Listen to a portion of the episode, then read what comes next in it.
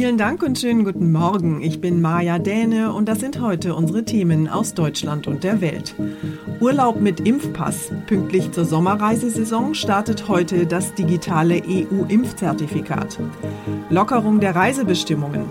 Trotz der Ausbreitung der Delta-Variante hebt die Bundesregierung die Reisewarnung für Corona-Risikogebiete auf. Und Abzug aus Afghanistan. Nach fast 20 Jahren beendet die Bundeswehr ihren Einsatz am Hindukusch. Heute, pünktlich zur Sommerreisesaison, startet europaweit das sogenannte EU-Impfzertifikat. Mit dem digitalen Nachweis soll im Urlaub vieles einfacher werden, zum Beispiel das Einchecken am Flughafen oder im Hotel. Ganz einheitlich ist das Ganze allerdings nicht. Die genauen Regelungen bestimmt nämlich jedes EU-Land selbst.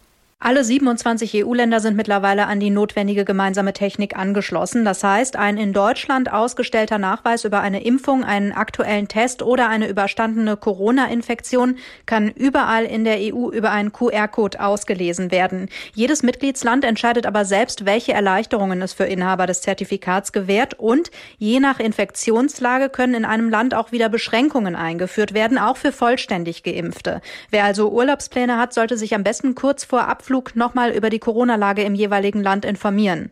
Aus Brüssel, Sarah Geiserde. Der neue digitale EU-Impfausweis ist also da und hier bei uns in Deutschland können sich ja schon seit ein paar Wochen alle, die gegen Corona geimpft sind, das Zertifikat aufs Handy holen. Wie genau das funktioniert und was der digitale Impfausweis wirklich bringt, das weiß meine Kollegin Michelle Gradell. Die hat das Zertifikat nämlich schon.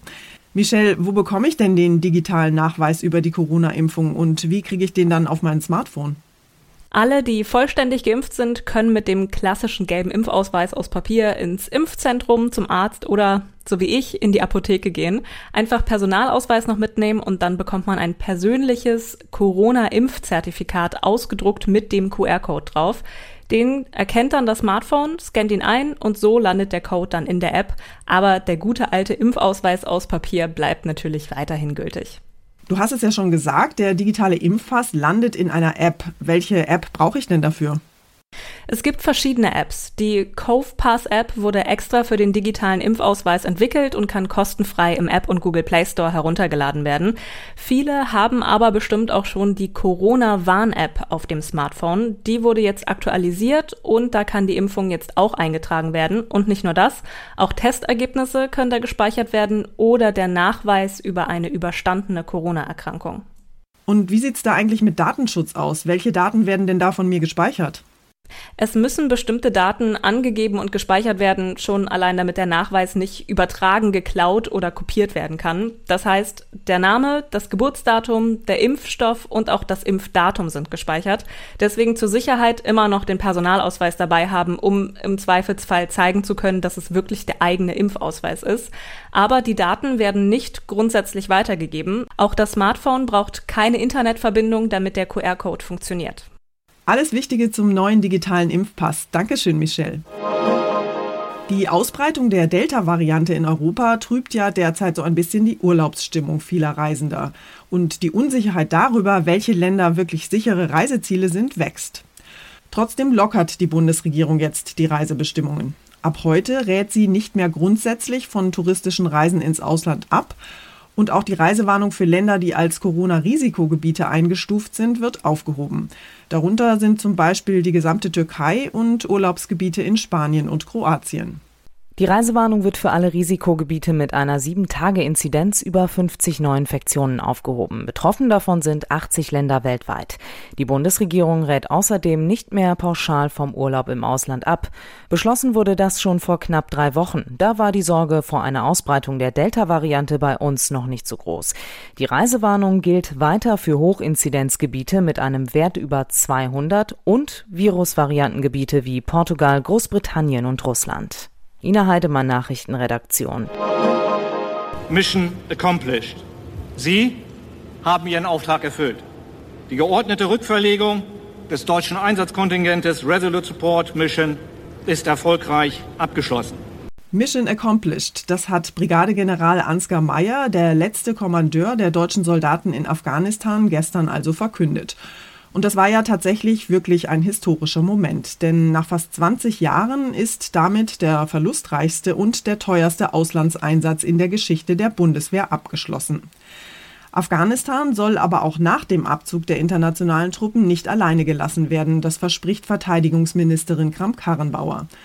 Die letzten deutschen Soldaten, insgesamt 264 Frauen und Männer, sind aus Afghanistan zurück und wurden gestern auf dem Flieger Horst Wunstorf in Niedersachsen empfangen. Wegen Corona gab es keinen großen Empfang, sondern nur ein kurzes militärisches Zeremoniell zum Ende dieses Einsatzes, der 20 Jahre gedauert hat. Ein historisches Kapitel geht zu Ende, sagt Verteidigungsministerin Kramp-Karrenbauer. Ein Einsatz, der die Bundeswehr gefordert und geprägt habe, bei dem Menschen ihr Leben verloren hätten. 59 Bundeswehrsoldaten kamen in Afghanistan ums Leben. Wie es nach dem Abzug der ausländischen Truppen für Afghanistan weitergeht, ist mehr als ungewiss. Die Taliban haben bereits Teile des Landes neu erobert. Manja Borchert, Berlin. Und wir gucken noch kurz auf die Europameisterschaft. Die ist für das deutsche Team ja gelaufen. Joachim Löw ist als Bundestrainer in Rente und die deutschen Spieler sind im Urlaub. Aber die Fußball-Europameisterschaft geht natürlich auch ohne Deutschland weiter. Morgen stehen die ersten beiden Viertelfinalspiele auf dem Programm. Und Fußball Deutschland diskutiert schon mal darüber, was sich alles dringend ändern muss bei der Nationalmannschaft. Sportlich hat der neue Bundestrainer Hansi Flick einen einfachen Start. Seine ersten drei Gegner heißen Liechtenstein, Armenien und Island. Der Rest wird allerdings ziemlich kompliziert für Flick. Sein Chef, DFB-Direktor Bierhoff, hat ihm gestern die Aufgabe gestellt, bis zur WM Ende kommenden Jahres eine Mannschaft aufzubauen, die um den Titel mitspielt und die Fans zurückgewinnt. Gleichzeitig soll er aber auch Nachwuchsspieler mit einbauen. Das ist mehr als ambitioniert. Flick kommt in diesem Zusammenhang seine ruhige, gelassene Art zugute. Er denkt Schritt für Schritt, eins nach dem anderen, wohl die beste Art, mit diesen Ansprüchen umzugehen. Uli Reitinger, Sportredaktion. In unserem Tipp des Tages geht es heute um diverse gesetzliche Änderungen, die zum 1. Juli in Kraft treten. Alles neu macht nicht nur der Mai, sondern auch der Juli. Ab heute treten nämlich verschiedene Neuregelungen in Kraft. Wer ein altes Handy hat, kommt damit zum Beispiel künftig nicht mehr mobil ins Internet und außerdem werden bestimmte Online-Bestellungen ab sofort deutlich teurer. Mein Kollege Jan-Henner Reitze hat sich mal durch die diversen Änderungen durchgewühlt und bringt uns auf den neuesten Stand. Wer immer noch mit einem Uralt-Handy unterwegs ist, der wird demnächst wahrscheinlich ziemlich alt aussehen. Die Telekom und Vodafone schalten nämlich ihre 3G-Netze ab. Was bedeutet das denn für die Kunden? Wer noch ein altes Handy hat, das nur 3G kann oder einen ganz alten Vertrag, der kann mobil nicht mehr ins Internet. Telefonieren oder SMS schreiben wird weiterhin funktionieren. Betroffen sind davon aber nur ganz wenige Kunden, sagt zumindest Vodafone, wo zuletzt noch 2,5 Prozent des mobilen Datenverkehrs über 3G abliefen. Und noch eine schlechte Nachricht gibt es für Verbraucher, zumindest für diejenigen, die zum Beispiel Billigmode in China bestellen. Da wird nämlich ab sofort eine Einfuhrumsatzsteuer fällig. Was heißt das denn konkret? Bisher waren Billigprodukte aus dem Nicht-EU-Ausland nochmal besonders günstig. Bis 22 Euro gab es eine Freigrenze bei der Steuer, die jetzt eben wegfällt. 19 Prozent mehr werden in der Regel fällig, etwa bei Büchern 7 Prozent, wie bei der Mehrwertsteuer also. Große Online-Plattformen wie Amazon wickeln diese Steuerfragen schon gleich beim Kauf mit ab. Wer woanders, also direkt beim Händler oder anderen Plattformen bestellt, dem kann es aber passieren, dass bei der Lieferung der Paketboote die Steuer noch abkassieren will und dafür auch noch obendrauf eine Gebühr verlangt. Neue Regeln für Verbraucher ab heute. Dankeschön, Jan Henner. Und zum Schluss geht es hier bei uns um zwei Prinzen, eine Prinzessin und eine Königin. Das klingt so ein bisschen nach Märchen und es war einmal, ist es aber nicht. Zwei echte Prinzen, Harry und William, werden nämlich heute in London gemeinsam eine Statue enthüllen. Die Statue soll an ihre Mutter, Prinzessin Diana, erinnern, die heute 60 Jahre alt geworden wäre. Ob die beiden Prinzen, die ja so ein bisschen auf Kriegsfuß miteinander stehen, danach gemeinsam ein Bier trinken gehen, ist eher unwahrscheinlich. Aber einen Tag später, am Freitag, da gibt es schon das nächste royale Treffen. Die Königin von England empfängt nämlich die Königin von Deutschland, äh, also die Kanzlerin von Deutschland. Angela Merkel ist zu einer Privataudienz bei Königin Elisabeth II. eingeladen, und zwar im Schloss Windsor nahe London. Ob die Kanzlerin nach dem Tee bei der Queen noch schnell die Statue von Prinzessin Diana anschaut, ist nicht bekannt. Aber nach der königlichen Privataudienz steht auf jeden Fall noch ein ganz bürgerlicher Besuch auf dem Programm, und zwar bei Premier Boris Johnson. Garantiert ganz ohne Hufknicks. Das war's von mir für heute. Ich bin Maja Däne und wünsche Ihnen einen guten Start in den Tag. Tschüss und bis morgen.